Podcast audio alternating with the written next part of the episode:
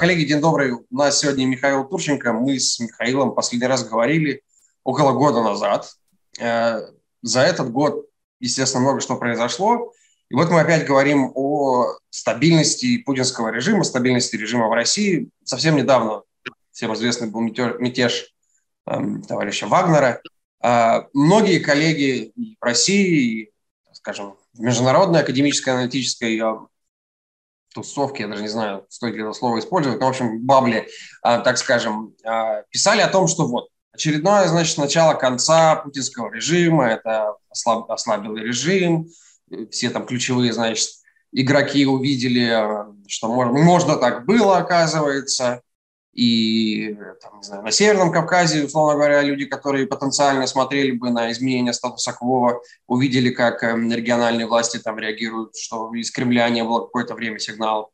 Но так или иначе, ты пишешь о том, что в целом, при прочих равных, э, это не было таким вызовом, коим, или началом того конца, которого называют ряд уважаемых наших коллег. Как, как ты видишь этот мятеж и почему, и как он повлиял или не повлиял на стабильность режима? Да, всем привет, Антон, спасибо за вопрос. А, я начну с того, что а, если уж мы говорим, начинаем наш разговор с а, мятежа Пригожина, то этот мятеж был чрезвычайно удивительным для меня, то есть я его совершенно не ожидал. Сам факт этого мятежа шел полностью в разрез с тем, что я знаю про российскую политику, потому что это какой-то совершенно вопиющий факт нелояльности, при этом непонятно для чего и ради чего. То есть мы можем только гадать, почему Пригожин э, принял решение организовать этот мятеж, никто, никто точно не знает. А, но что мы можем, э, например, увидеть? Мы можем увидеть последствия этого мятежа. Последствия мятежа э, говорят о том, что, во-первых, никто из путинских элит к Пригожину не присоединился ни во время мятежа, ни тем более после, когда он уже провалился. Мы видим э, их опросов общественного мнения при всех оговорках к возможности проведения опросов в военное время то э, россияне не очень-то поддержали этот мятеж Пригожина, э, одобрение деятельности, э, его одобрение э, упало э, в, среди россиян. То есть он не получил поддержку также и людей. При этом э, путинский режим смог справиться с мятежом довольно быстро, э, относительно малой кровью, и ну, как будто бы все шаги, которые он предпринял уже после мятежа, а именно усиление Росгвардии, например, предоставление ей боевой техники, объявленное а, повышение зарплат силовикам, все говорит в пользу того, что ну, как бы режим справился с этим и может дальше функционировать. Хорошо. Вопрос. Мы можем интерпретировать э, информацию, которая у нас имеется по тому, как проходил этот мятеж, вот раскадровка. Э, они выдвинулись до того, как они достигли там какого-то место за условно 200 километров от Москвы, что они прошли настолько безболезненно, без остановки. Это, это уникальные обстоятельства из-за роли э, Пригожина и нежеланий центра реагировать слишком агрессивно. Это потому, что местные власти не знали, что делать. Это показывает нам о том, что как бы была проблема с коммуникацией, показывает ли это слабость э, какой-то внутренней организации готовности режима реагировать на ну, не, не запланированные такие внутренние риски. И, или же, наоборот, с другой стороны, да, это была, в общем, какая-то, как представляется, это была красивая игра, вот что они вот, там, пустили, минимизировали, значит, жертвы, минимизировали потенциальное общественное разделение по поводу значит, этого мятежа, протянули их э, большой колонной и за это время вели переговоры и успели, значит, настолько быстро их а, завершить, что все-таки он за 200 километров не смог доехать. Если а... выйти чуть, на, на картинку чуть, э, чуть, чуть выше, или наоборот, точнее, спуститься на уровень а, чуть ниже и посмотреть на вот эти детали, как тебе это воспринимается с точки зрения, ну, опять же, каких-то внутренних сигналов между разными российскими эм, коалициями там, или групп интересов? Слушай, я, наверное, начну с того, что эм, Э, судя по всему, ну, по крайней мере, из тех утечек, которые стали появляться после этого мятежа, э, сам факт его организации был известен заранее. Учитывая то, что он был известен заранее, и то, что Пригожин не встретил никакого сопротивления, это, это действительно странно. Я, то есть я не знаю, почему это произошло. Э, но сам факт того, что каких-то серьезных проблем колонна Пригожина не встретила, может говорить просто про то, что действительно с ним вели какие-то переговоры, и картинка с, не знаю, напоминающая гражданскую войну, просто была невыгодна Кремлю. Ну, то есть я, я только это так могу судить. То есть Я не знаю, как ответить там. Я, я, я не был очевидцем этих событий. Нет, хорошо, вполне, вполне логично, законно. А, смотри, тогда другой вопрос. А, ты говоришь, что единственный, по сути, фактор, который может добавлять, сильно добавлять неопределенности, это война, ее ход действий. Ну, очевидно, да, если там проваливается где-то, проваливается фронт, идет а, внутреннее там большое движение войск на территорию, которую Россия признает своими, да, но так называемые эти новые территории, то это, это как бы совершенно очевидно. Но вот мы видим вещи типа дронов, которые постоянно прилетают в Москву, они там ударяют в разные объекты, то ли связанные с безопасностью, там, военными делами, то ли просто это какие-то высотки и чьи-то там частные дома. Вот сегодня буквально э, новороссийские потоплено или было подбито судно. Но, в общем, война все дальше и дальше проникает на территорию России. Мы вроде как бы не видим, ну, может быть, она есть, но мы не видим большой какой-то сильной реакции, потому что создается впечатление, что россияне, поскольку ТВ-картинка войны была настолько э, давно интегрирована в нормальный привычный образ жизни, что они не сильно воспринимают э, ее приближение на уже юридически признаваемые границы России как фактор риска и стресса где тогда эм, значит, эти добавленные риски от войны неопределенность? Как она, что должно тогда произойти, чтобы мы это увидели в рамках изменения на политическом уровне? Да, вот этот вопрос, он э, связывает, с одной стороны, войну, которую войну, которую путинский режим развязал с Украиной, с э, источниками его стабильности. Э, как я пишу, отталкиваясь от э, научной литературы, у любого авторитарного режима есть как бы три источника стабильности. Первый источник стабильности – это экономика, второй источник стабильности – это пропаганда, ну или ложь, третий источник стабильности – это репрессии. Ну, вот. Все эти три источника работают примерно одновременно. Угрозы режима могут исходить, и, скорее всего, будут исходить тогда, когда э, будет серьезно сдавать э, тот источник, который связан с экономикой и с каким-то экономическим благосостоянием. Э, пока что очень многие люди в России э, работают на государстве, и это государство способно обеспечить им какие-то удовлетворительные, не знаю, ресурсы для того, чтобы поддерживать жизнь. В тот момент, когда государство окажется не способно обеспечить им вот эти вот самые ресурсы, либо когда Э, граждане будут чувствовать, что они находятся в небезопасности, то есть когда э, издержки статус-кво будут сильно перевешивать для них издержки протеста, направленные на изменение статус-кво, тогда мы можем ожидать каких-то на какое-то изменения какой-то внутренней динамики. Э, война создает такую структуру для россиян, что они просто могут в какой-то момент перестать рассматривать статус-кво лучше, как бы, которая лучше, чем изменение этого статус-кво. Вот. Это может произойти за счет того, что режим может э, вести военное положение, произойти за счет, произойти за счет того, что режим может объявить новую мобилизацию. Э, в конце концов, с течением времени, тратя все больше и больше денег на войну, просто-напросто режим э, как бы, может привести к тому, что у него будет все меньше и меньше денег для того, чтобы платить тем же бюджетникам, например. И все это может подтолкнуть людей к тому, чтобы пересмотреть их картину мира и как-то попытаться задать вопросы, в том числе выйдя на улицу.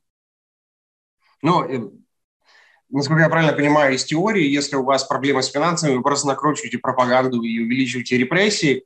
Мы, в принципе, и то, и то видели, и я бы даже сказал, если смотреть на пропаганду, то там, по-моему, уже пару раз подходили к точкам, когда население просто полностью перегревалось от этой повестки. Мы видели и до сих пор видим, кстати, падающие цифры как доверие э, к ТВ-картинке, так и, в принципе, к использованию телевизора как основного источника информации. У нас тоже был недавно текст о том, как Телеграм, э, в том числе за счет Пригожина, очень сильно, сильно укрепился. Репрессии все еще, э, ну, если сравнивать как исторический контекст, да, остаются в таком, ну, опять же, по, по нашим собственным э, российско-советским меркам достаточно мягком, точечном уровне. Конечно, да, это сотни, это тысячи Эм, тысячи людей, но я, я спрошу про другое. Эм, есть очень популярная точка зрения, что если война перекинется, активно перекинется на территорию России, то есть у вас будет постоянное присутствие эм, где-то, ну там, не знаю, Белгородская или Ростовская или какая-то область э, украинских солдат, то есть с техникой солдат, а, постоянно присутствующие, не которые там какие-то российские корпусы э, добровольцев, э, воюющих против путинского режима, а именно регулярной части украинской армии, то будет вот момент общей консолидации, и наоборот это придаст значит, в войне новый импульс, добровольцы и, и все в этом духе. А, но, опять же, это получается риски для здоровья и благополучия здесь, с одной стороны, ну, намного, намного выше, чем они сейчас. И вроде как теория говорит, что люди должны тогда выходить против режима протестовать. А как быть вот с той компонентой, что есть, по-моему, довольно валидное предположение, что люди могут встать на защиту Родины против, значит, натовской оккупации. Как, как, как теория здесь может провести э, границу? Да, слушай, это отличный вопрос. Э, и теория на этот вопрос э, ничего не может дать ответ, просто потому что, ну, довольно редко были такие ситуации, когда одна авторитарная страна нападала бы на другую авторитарную страну, и при этом, ну, типа, была такой же гигантской, как, например, Россия. Конечно, иногда диктатуры нападают на другие страны, например, режим э, Саддама Хусейна э, организовывал войны, например, там, не знаю, режим Муаммара Каддафи нападал на Чад, но ну, довольно сложно сказать, что будет. А по поводу, если как бы возвратиться к предыдущему вопросу, по поводу э, того, что может подтолкнуть, э, ну, например, какие-то э, какие протесты внутри страны, и вот как бы к моему тезису, что э, протесты могут э, разжечь в результате каких-то экономических кризисов, я просто могу тебе представить, э, представить два примера исторических. Один пример – это, э, например, Чили. Э, Чили в середине 80-х годов примерно испытывал довольно серьезный экономический кризис – Э, что э, привело в конце концов к тому, что Пиночет э, лишился не полностью, ну, чилийский диктатор Пиночет лишился не полностью mm-hmm. поддержки населения, но значительное количество людей, которые до этого поддерживали Пиночета, а, кстати, чилийская диктатура, она довольно сильно поддерживалась представителями среднего класса, как ни странно. И довольно много людей, как бы довольно большому количеству людей все было нормально, несмотря на те абсолютно ужасные преступления, которые режим Пиночета совершил пытки, убийства политических оппонентов и так далее. Так вот, когда люди столкнулись с экономическим кризисом, они ну, как бы стали задумываться, а нужен ли нам этот Пиночет. И когда в Чили случился референдум о продлении э, президентских сроков Пиночета э, в, в 1988 году, ну, собственно, большинство людей проголосовало э, против этого на референдуме, и, собственно, Пиночет лишился власти. Он решил как бы соблюсти эти процессы. Похожая ситуация также произошла на Филиппинах при э, диктатуре, э, при диктатуре Маркоса. То же самое. Э, в середине 80-х годов очень серьезный экономический кризис. Режим Маркоса, э, который был настолько же жестоким, как режим Пиночета, и который также поддерживался представителями среднего класса, столкнулся с проблемами.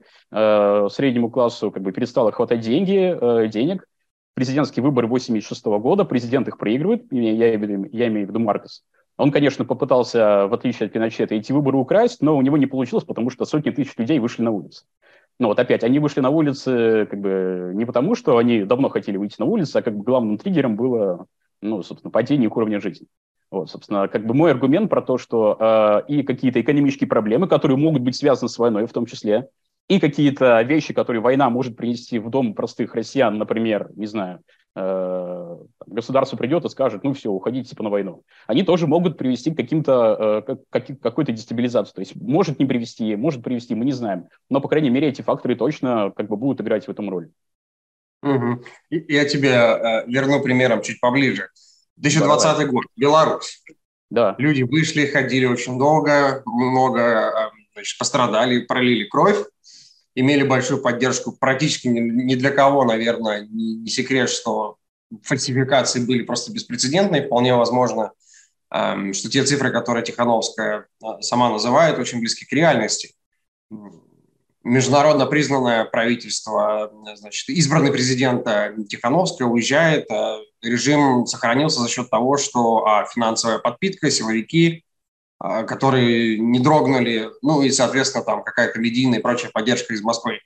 То есть, э, если силовики довольны, сыты, и э, их устраивает э, значит, путинский режим со всеми его недостатками, можем ли мы говорить, что это самый главный фактор на сегодня, который, который стоит смотреть?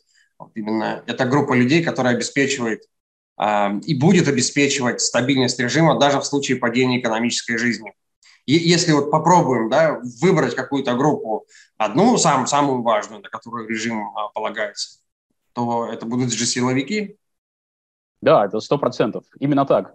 Э, и, и как бы и более того, то есть мы можем вспомнить, например, не только Беларусь. Ну, Беларусь это пример э, такой, что никто на самом деле не знает, э, как бы завершился быть Лукашенко поддержки Путина, например. То есть мы не знаем.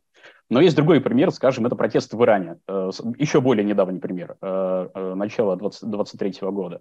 Там режим, поскольку чрезвычайно контролировал силовой аппарат, смог эти протесты подавить. Да, поэтому я и говорю, что какие-то как бы и экономические проблемы, и проблемы, связанные с войной, могут создать условия для того, чтобы люди приняли решение каким-то образом э, выступить против этого режима, но контроль режима над силовиками – это действительно важная вещь. И обладая этим контролем, он теоретически может справиться с, с восстанием. И даже Иран, который я только что вспомнил, тоже не единственный пример. Есть еще, например, режим Башара Асада в Сирии, который также э, не стеснялся использовать силу против э, протестующих в ходе арабской весны. есть... Хорошо, тогда, тогда другой вопрос. Смотри, ты эм, привел пример Чили, Филиппин, где все-таки были выборы, где произошла некая процедура, этот переломный момент, а, ну, или, не знаю, момент возможности, который сыграл таким образом. Были ли какие-то случаи, где и без выборов э, силовики отказывались от э, своего патрона, причем не военные, да, с военными я понимаю, этих примеров очень много, а именно вот какой-то силовой аппарат, аппарат репрессий, который предавал своего патрона – и, значит, э, соглашался передать власть там, либо какой-то коалиции, либо, э, ну, очевидно, наверное, коалиции, потому что кому еще? Ну, слушай, я сейчас э, сходу тебе таких примеров не вспомню. Вот. Э, ну, вообще у силовиков, то есть если говорить про них и про их структуру стимулов, у них есть довольно сильная структура стимулов для того, чтобы э, оставаться лояльными режиму. Э, во-первых, силовики, они получают от этого режима ну, как бы определенную экономическую выгоду. Ну, например, то есть мы постоянно слышим, там, если возвратиться, возвратиться к российскому кейсу, про увеличение зарплат, про, не знаю, там, э, какие-то другие поблажки, которые им, э, им предоставляются. Э, второй момент. Второй момент связан с тем, что есть такая вещь, как индоктринация. То есть, скорее всего, находясь в этом довольно замкнутом э, кругу, э, получая информацию из определенных источников и как бы социализировать вот этой вот силовой среде, которая предполагает, собственно, лояльность, ты просто можешь, э, ну, в какой-то момент просто как бы интериоризировать вот эти вот вещи, которые связаны с тем, что, ну, типа, нам нужно сохранять лояльность режиму постоянно. Это довольно важная штука. Ну, вот. И, наконец, еще один момент. Если мы, например, говорим не про всех силовиков, то есть там не просто про Росгвардию, полицию, ФСБ и что-то еще, а про вот какую-то такую определенную самую э, узкую часть силовиков, на которую обычно опираются э, диктаторский режим, то есть какая-то секретная полиция, ну или, например, ФСБ в случае России, э, то э, лояльность этих людей также обеспечивается тем, что они обладают довольно специфическими навыками, э, связанными с э, осуществлением репрессий, со слежкой, с какими-то другими вещами, которые будут совершенно невыгодны никакому более или менее открытому режиму, который может сменить, например, существующий авторитарный режим. Поэтому у них еще есть, собственно, интерес поддерживать вот эту диктатуру э, до конца, просто потому что при новом режиме они себя вряд ли где-нибудь найдут. Вот. Вот, э, собственно, да, я, я о том и говорю, что эм, даже если мы представляем серьезнейшее падение уровня жизни, и, ну да, наверное, если 500 тысяч э, в Москве, то уже как бы сложно, будучи там в ФСБ, ФСО, как хочешь себя называй с этим, с этим сложно будет справиться. Там, никакие попытки очередного ГКЧП против 500 тысяч, наверное, не, не, не пойдут. Но если а, мы еще не дошли до точки, где 500 тысяч человек, то а, как война может а, изменить а, калькуляции именно этой группы людей? Или же здесь тот случай, когда пока он не умер, они будут а, за него стоять горой вне зависимости от а, внешних обстоятельств и потенциальных, там, не знаю, провалов в а, военных действиях. Я знаю, я, я сейчас с тобой играю в пинг-понг, спекулируем, мы это никак не обсуждали, просто это действительно очень интересно, интересно э, узнать, что ты думаешь. Какие варианты? Ну, слушай, э, размышляя над этим вопросом, я бы предположил, что нам как бы нужно поглядеть на ну, вот эту вот как бы структуру э, потенциальных выгод, которые, если мы сейчас говорим про каких-то силовиков, которые покажут этому режиму лояльность, ну вот э, что может заставить Э, э, отказаться от, э, от поддержки. Ну, честно говоря, мне очень сложно представить. То есть они сейчас, очевидно, находятся в достаточно привилегированном положении, у них есть как бы абсолютная свобода на то, чтобы заниматься репрессиями, тем, тем делом, которое они, собственно, единственное могут делать. у них есть, насколько я понимаю, хорошие э, источники обогащения, э, у них нет совершенно никаких проблем, потому что режим рассматривает их как свою основную э, как, как свою основную опору. Любое изменение статуса кво, даже внутри какой-то авторитарной, авторитарной системы власти, ну, просто приведет к тому, что ну, будут меняться правила игры абсолютно. И ну, эти люди просто будут не знать, в какую сторону поменяются эти правила игры. Может быть, они станут хуже. Да? Ну, то есть, если мы как бы фантазируем про э, какие-то изменения, которые бы привели к тому, чтобы эти люди отказались от лояльности, то это должно привести что-то совершенно невообразимое. Ну, то есть я, я даже не могу себе это представить. То есть я не могу себе это представить. Война с НАТО, например. Mm, ну да, я тоже не хочу этого представлять. А, хорошо. Март 2024 года. Так или иначе, а, в России президентские выборы. Мы уже, кстати, видим, что а, Путин довольно активно ввязывается в кампанию. Вот он вспомнил про старый ход с тем, что а давайте-ка пересядем на русское авто. И вот я весь такой, значит, антиэлитный. Я, я вообще ваш, а эта вся элита, она такая, там, не понимает чаяния народа. А, так или иначе, даже при трехдневном голосовании, при электронном голосовании, это какой-то а, момент риска, это большой момент стресса для режима. А, на что стоит смотреть или, не знаю, как, как ты считаешь, на что режим будет смотреть и как стараться это обеспечить а, ну, для своего самосохранения? Из того, что мы можем прочитать, то, что пишут там коллеги из той же «Медузы», что вот, значит, они хотят максимально органично сделать ему очень красивую цифру и вроде как показать, что он с новыми территориями, которые мега благодарны российскому лидеру, вот он получает цифру, которая номинально или, или арифметически просто больше, чем он получил в прошлый раз. Как тебе кажется, это вообще реалистично? Слушай, и, и вот э, помимо того, что ходе этой кампании было сказано, чтобы чиновники присаживались на авто, есть еще, одно, еще один момент, который пока не произошел, но точно произойдет. Это покушение. То есть, если обратить внимание, перед каждыми президентскими выборами появляется новость о том, что на Владимира Путина предотвращено покушение. То есть, я еще думаю, мы вот это должны увидеть. Э, в какой-то момент. Э, возвращаясь к непосредственно к вопросу, а, что, что значит президентский выбор для авторитарного режима, ну, в общем-то, те авторитарные режимы, которые регулярно более или менее э, проводят выборы, они всегда находятся как бы в зоне риска, когда проводятся эти выборы. Потому что выборы даже в диктатурах это всегда как бы проблема для власти, обычно. Однако это проблема для власти в том случае, когда есть какая-то оппозиция, которая может бросить вызов организоваться, либо если она э, если ей позволено существовать, либо в виде какого-то альтернативного кандидата, как, например, произошло недавно на президентских выборах в Турции, или если оппозиция запрещена, то в виде каких-то эм, политических изобретений, которые эта оппозиция может использовать против э, авторитарного режима, как, например, умное голосование на парламентских выборах в России в 2021 году. А в 2024, ну, в общем, вся оппозиция в России разгромлена, и вряд ли режим может столкнуться с какой-то, с какой-то проблемой серьезной, которая может прийти со стороны оппозиции, просто потому что ее нет. Вряд ли СМИ может как-то повлиять на эти президентские выборы, ну просто потому что независимых СМИ нет э, внутри России.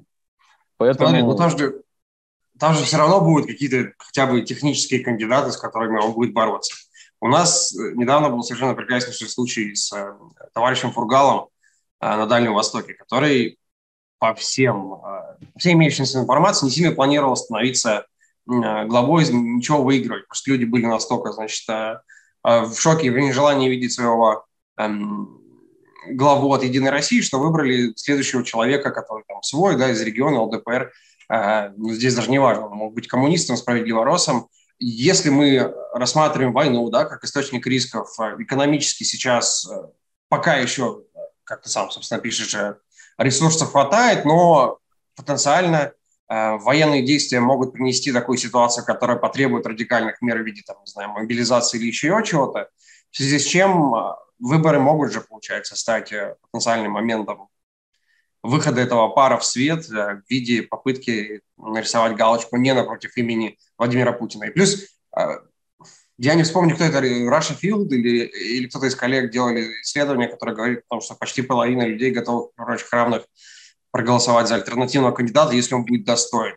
Можно ли тогда считать, вот, что в нашей системе координат да, из начала августа 2023 года а, ближайшей точкой такой потенциальной бифуркации будет э, март 2024? Я не думаю, я не думаю. И даже если обращаться к тем цифрам, которые говорят про то, что, э, например, большинство россиян э, было бы приятнее видеть кого-то другого на посту президента, а не Путина, ну, для того, чтобы как бы э, притворить это желание в жизнь, нужна быть координация хоть какая-то, ну, потому что, ну, типа, людям, люди должны как-то поверить в себя, поверить в свои силы, скоординизоваться, скоординироваться, простите, и, там, не знаю, выбрать кого-то другого. Но это просто невозможно в нынешних условиях. А, э, не знаю, смотреть на компанию, то я очень сомневаюсь, что те люди, которые будут отвечать за эту компанию, допустят до выборов тех конкурентов, которые, тех конкурентов Путина, которые могут ему создать какие-то проблемы. Даже в том случае, если кто-то по ходу кампании будет э, становиться все более и более популярным, скорее всего, это будет э, узнаваться из э, регулярных опросов общественного мнения, которые не проходят, проводят, и этот человек просто будет снят с выборов. То есть тут все настолько контролируемо и э, настолько все уничтожено внутри страны с точки зрения политики независимой, что я думаю, вот здесь как раз это... То есть, я не удивлюсь, если там будет результат какой-нибудь 90%. Хорошо, тогда, тогда, наверное, самый грустный вопрос из всех. А что оппозиции делать по этому поводу? Которая, вот оппозиция, которая преимущественно сейчас либо э, сидит в тюрьме, все-таки либо в эмиграции, постоянно друг друга ругают, находят, придумывают новые темы, чтобы поспорить, какие-то проводят дебаты, после дебатов друг друга продолжают дальше бить, а, латошить. Ну, не только мы с тобой это видим явно, и видят это люди, которые сидят а, в России, наверное, от них ждут каких-то действий. А, что в подобных ситуациях делали те представители оппозиции, которые в итоге исторически потом выигрывают? А, слушай, у меня будет э, как бы два, что ли, ответа на этот вопрос. Э, один ответ будет пессимистическим, другой как бы техническим, ну или так, как бы два компонента. Пессимистический состоит в том, что э, в том случае, когда как бы авторитарный лидер э, очень жестко контролирует политику внутри страны, и когда внутри страны нету никаких э, ни социальных проблем, ни каких-то политических например, пропаганда страха, экономические, экономический стимул работают, то оппозиция просто никак на это не может повлиять, к великому сожалению. Например, э, оппозиция таким жестким авторитарным режимом, как, например, режиму, э, не знаю, там, сирийской диктатуре, йеменской диктатуре, ливийской диктатуре, режиму Муаммару Каддафи, оппозиция в течение десятилетий находилась за рубежом и ничего не могла сделать. И только э, в тот момент, когда произошла арабская весна, это как ну, просто какое-то просто событие, которое никто совершенно не ожидал. Только в этом случае оппозиция ну, каким-то образом смогла как бы, повлиять на то, что происходит. То же самое относится, например, к Тунису и к Египту. То есть, э, скорее всего, если не произойдет никаких внутренних радикальных событий внутри страны, то оппозиция просто никак не сможет повлиять на положение дел внутри государства. Однако, а теперь я возвращаюсь к техническому. Это был пессимистический ответ, теперь технический ответ. Технический заключается в том, что это не значит, что оппозиции совершенно ничего не нужно делать. Потому что в тот момент, когда какое-то событие внутри страны произойдет, которое существенно изменит статус-кво, то ну, оппозиции, в общем-то, нужно быть готовым к тому, чтобы включиться в политическую жизнь как мы знаем. А для того, чтобы ей включиться в эту политическую жизнь, ну и, очевидно, нужно каким-то образом продолжать работать с теми людьми, которые остаются в России, пытаться их э, политизировать, насколько это возможно, выходить из того пузыря, в котором она находится, то есть общаться не только со своими сторонниками, но и с, э, со скептиками, и с теми, кто, например, в данный момент поддерживает режим, это совершенно необходимо. Э, ты упомянул также конфликты внутри оппозиции. Профессор Принстонского университета э, Элизабет Нугент совсем недавно э, опубликовала книгу, которая называется «После репрессий». И в этой книге как раз рассматривается, э, рассматривается сюжет, связанный с тем, а как конфликты в оппозиционном лагере могут повлиять на дальнейшие перспективы демократизации, например, в, в, ну, как бы, когда условия для них могут складываться. Ее вывод заключается в том, что в том случае, если оппозиция не удается преодолеть э, вот эту вот э, эмоциональную поляризацию, которую она ну, как бы могла получить, например, находясь за рубежом, либо, например, увезла эти конфликты из своей страны за рубеж, то в таком случае перспективы демократического развития будут довольно плохими, потому что политика, особенно на этапе э, выбора, выбора институтов, это всегда про переговоры, это всегда про договоренности. Если просто люди не могут договориться, то это просто ведет к тому, что люди не могут договориться по поводу институтов. Э, люди не могут убедить э, сограждан своих в том, что нужно поддерживать новые демократические институты. А откуда ведут эти конф... ну, как бы, невозможность позиции договориться друг с другом, это, собственно, из ее прошлого опыта. Поэтому, ну, как бы, э, не знаю, позиции я давать какие-то советы, но, в общем, российская позиция лучше друг с другом стараться договариваться, нежели чем конфликтовать. Потому что вот эта поляризация, которая может появиться, может э, в будущем очень довольно плохо повлиять.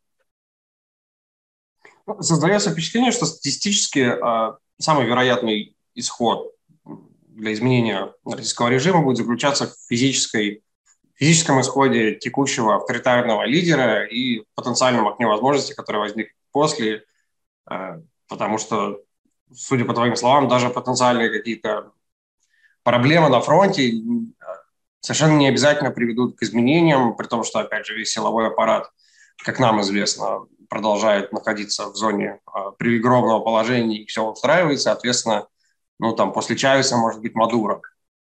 То есть тут на Бога, что ли, получается, э, остается надеяться. А, ну, слушай, эта идея не то чтобы новая, ее довольно долгое время высказывают э, американские исследовательницы Андреа Кендалл Тейлор и Эрика Франц. Они тоже пишут, что, скорее всего, как бы, российский режим закончится тем, что диктатор умрет. Ну, в смысле, как не то, что российский режим закончится тем, что диктатор умрет, просто диктатор умрет, скорее всего, потом появится новый авторитарный режим. Они делают это предположение просто на основании исследования довольно большого количества авторитарных режимов, которые существовали в мире. И показывают, что, ну, обычно, если один авторитарный, э, если авторитарный лидер уже правил больше там, 20 лет, то, скорее всего, он будет править до конца своей жизни, а после его смерти на его, на его место придет как бы другой диктатор. Ну, вот. Э, это рассуждение кажется мне, ну, в общем, не лишенным оснований, и не только потому, что есть какие-то определенные ассоциации из прошлого, но и просто потому, что сама логика существования диктатуры подталкивает именно к такому развитию событий. Однако мне не кажется это предрешенным, то есть я рассматриваю этот вариант как довольно вероятный, наверное, наверняка наиболее вероятный для России. Но та война, которую Путин развязал, она способна просто обрушить этот статус-кво в, в любой следующий день. Ну, то есть, и мы не знаем, как она будет разворачиваться совершенно. И мы можем ожидать абсолютно всего, чего угодно. Э, потому что действительно как бы мятеж Вагнера был э, неожиданностью, но как, ну, то есть мы можем ожидать что-то подобное. Например, мы знаем, что в армии есть недовольство тем, как идет война. Может быть, в какой-то момент, в случае успешного украинского контрнаступления, если оно действительно будет успешным, кто-то из армии примет решение, что типа это какая-то ерунда, какая-то, что-то там, не знаю, командование работает очень плохо, и нужно тоже пойти новой колонной на Москву. Мы этого не знаем.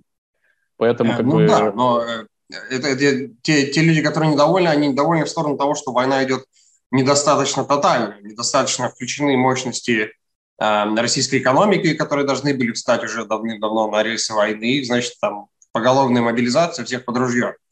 Э, неизвестно о том, что какая-то есть э, иная точка зрения в армии, о том, что наоборот надо все быстренько сворачивать, заключать мир э, и бежать обратно. Это как раз, по-моему, те люди, которые активнее всего поддерживают сегодня путинский режим. Есть некое предположение, что какая-то группа бы, наверное, и хотела э, переговоров на условии там, сохранения сухопутного коридора из Крыма и так далее, но, опять же, пока э, ничего подобного не предвидится просто по факту э, сил на земле в рамках этого конфликта.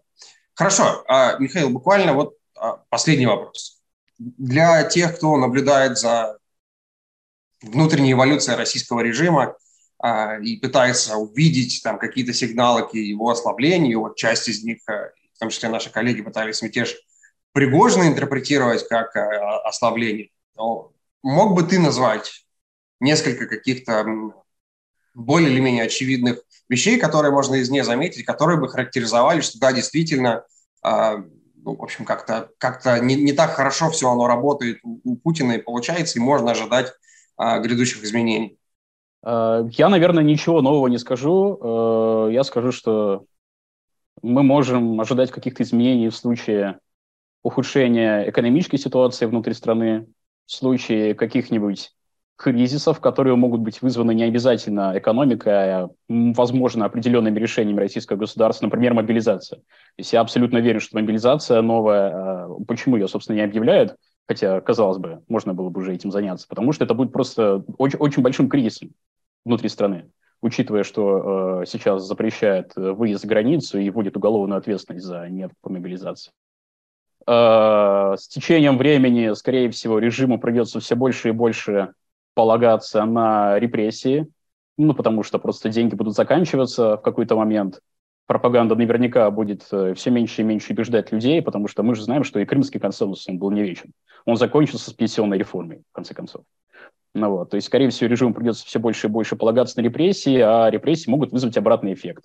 В особенности в ситуации, когда ну, статус-кво людей, он оказывается гораздо хуже, положение людей оказывается гораздо хуже, чем, например, оно было там, еще в недавнем прошлом. То есть вот все вот, то есть как бы еще раз, я не могу тебе назвать какого-то определенного события, которое может вот, типа произойти и поставить весь режим на э, поставить весь режим под вопрос. Я скорее вот могу говорить про какие-то вот тенденции, которые могут его теоретически ослаблять. Экономический кризис, определенные политические кризисы, усиление репрессий, обратный эффект этих репрессий со стороны населения. Все звучит вполне, вполне логично, вполне в, в рамках того, видимо, э, что мы в той или иной мере будем в любом случае наблюдать э, в ближайшие годы. А, большое спасибо за твое время, Михаил. Надеюсь, скоро мы да? еще раз обсудим эти сложные вопросы.